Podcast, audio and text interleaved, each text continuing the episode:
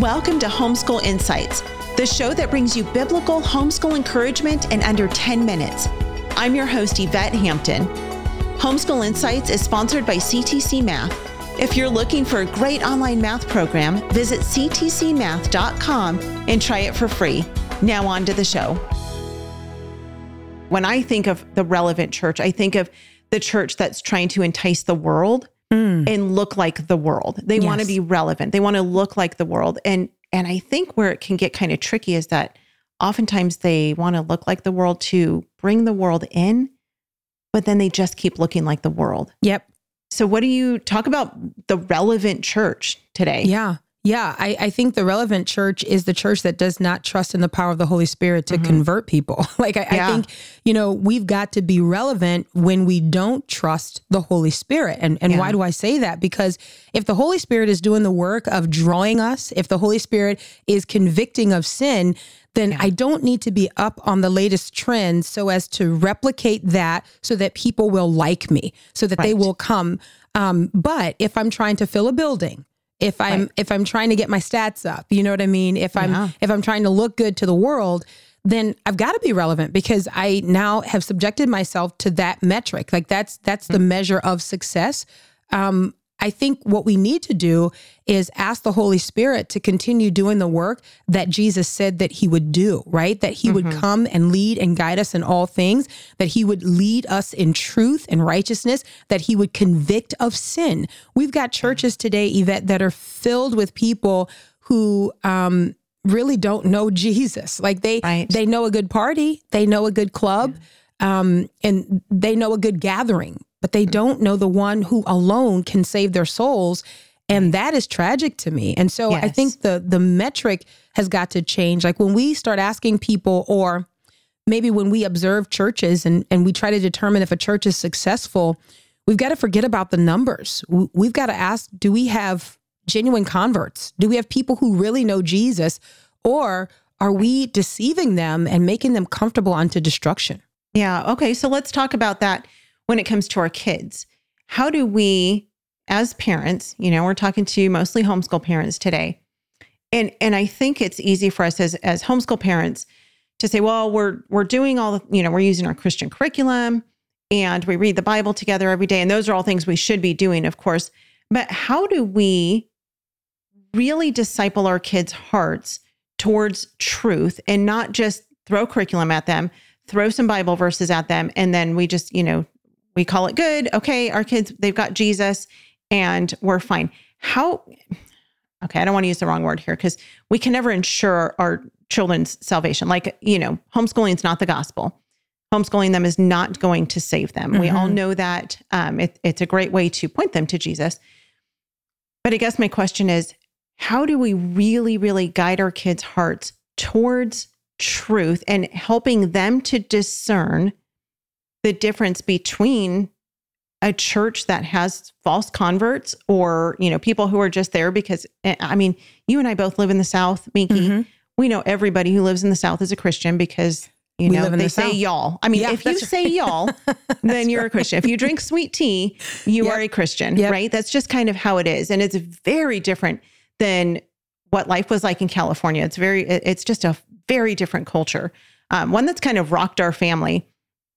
So how do we help our kids walk through this and help them to just really be able to discern, like, here's what a good church looks like. Mm. Here's what the church, the church of God, the church of Christ in its truest form looks like compared to what so many of these other churches look like today. Yeah, that's a great question. I'm about to give a really, really long answer. Go ahead, sister. And here it is.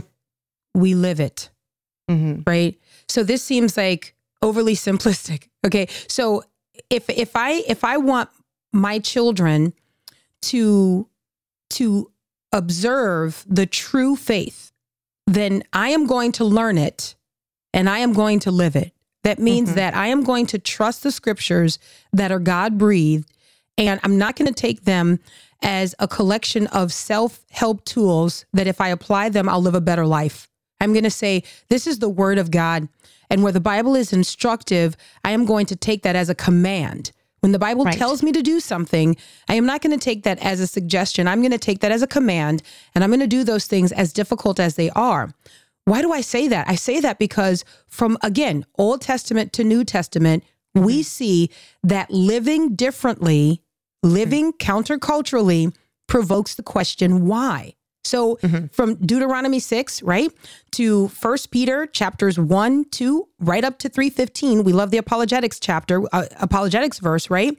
But what we don't recognize is that there is countercultural living involved in that, that you have a group of people who are doing something different. So in Deuteronomy 6, you've got the father doing something different, obeying all of the commands of God, right?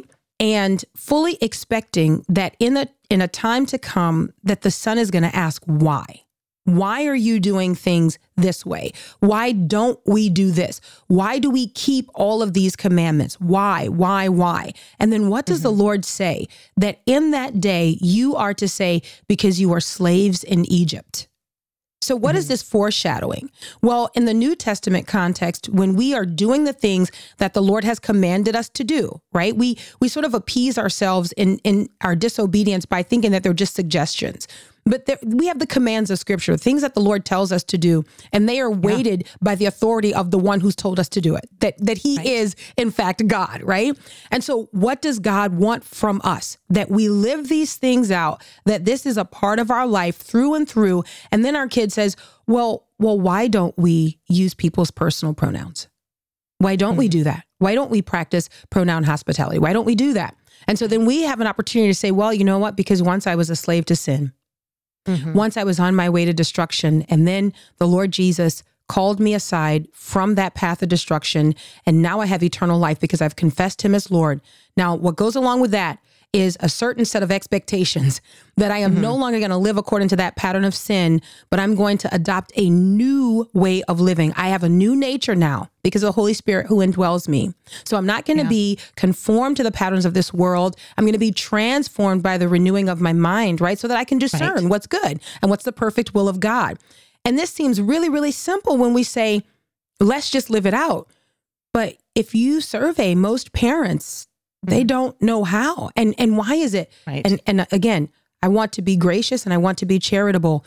Why don't we know how to live it out? Because what has been exalted in our churches for a very long time now is that we need to be relevant. So we don't want to be peculiar.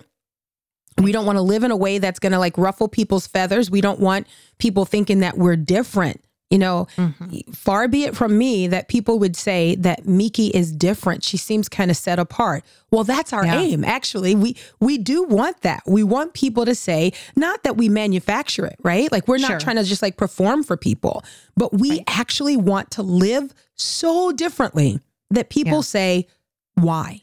Why are you doing that? And so then we get to 1 Peter 3:15. Then we are ready to give a reason for the hope that lies within us. You know, when we live this way, Yvette, we are in good company with the early church. They were so peculiar and they were set apart as a fact. And so I don't want to put so on that as if there could be degrees of being set apart. You're either set apart or you're not, right? Because the set apart ones are the ones in whom the Spirit of God dwells. And that's a fact. Like either he indwells us or he doesn't. And so they were set apart.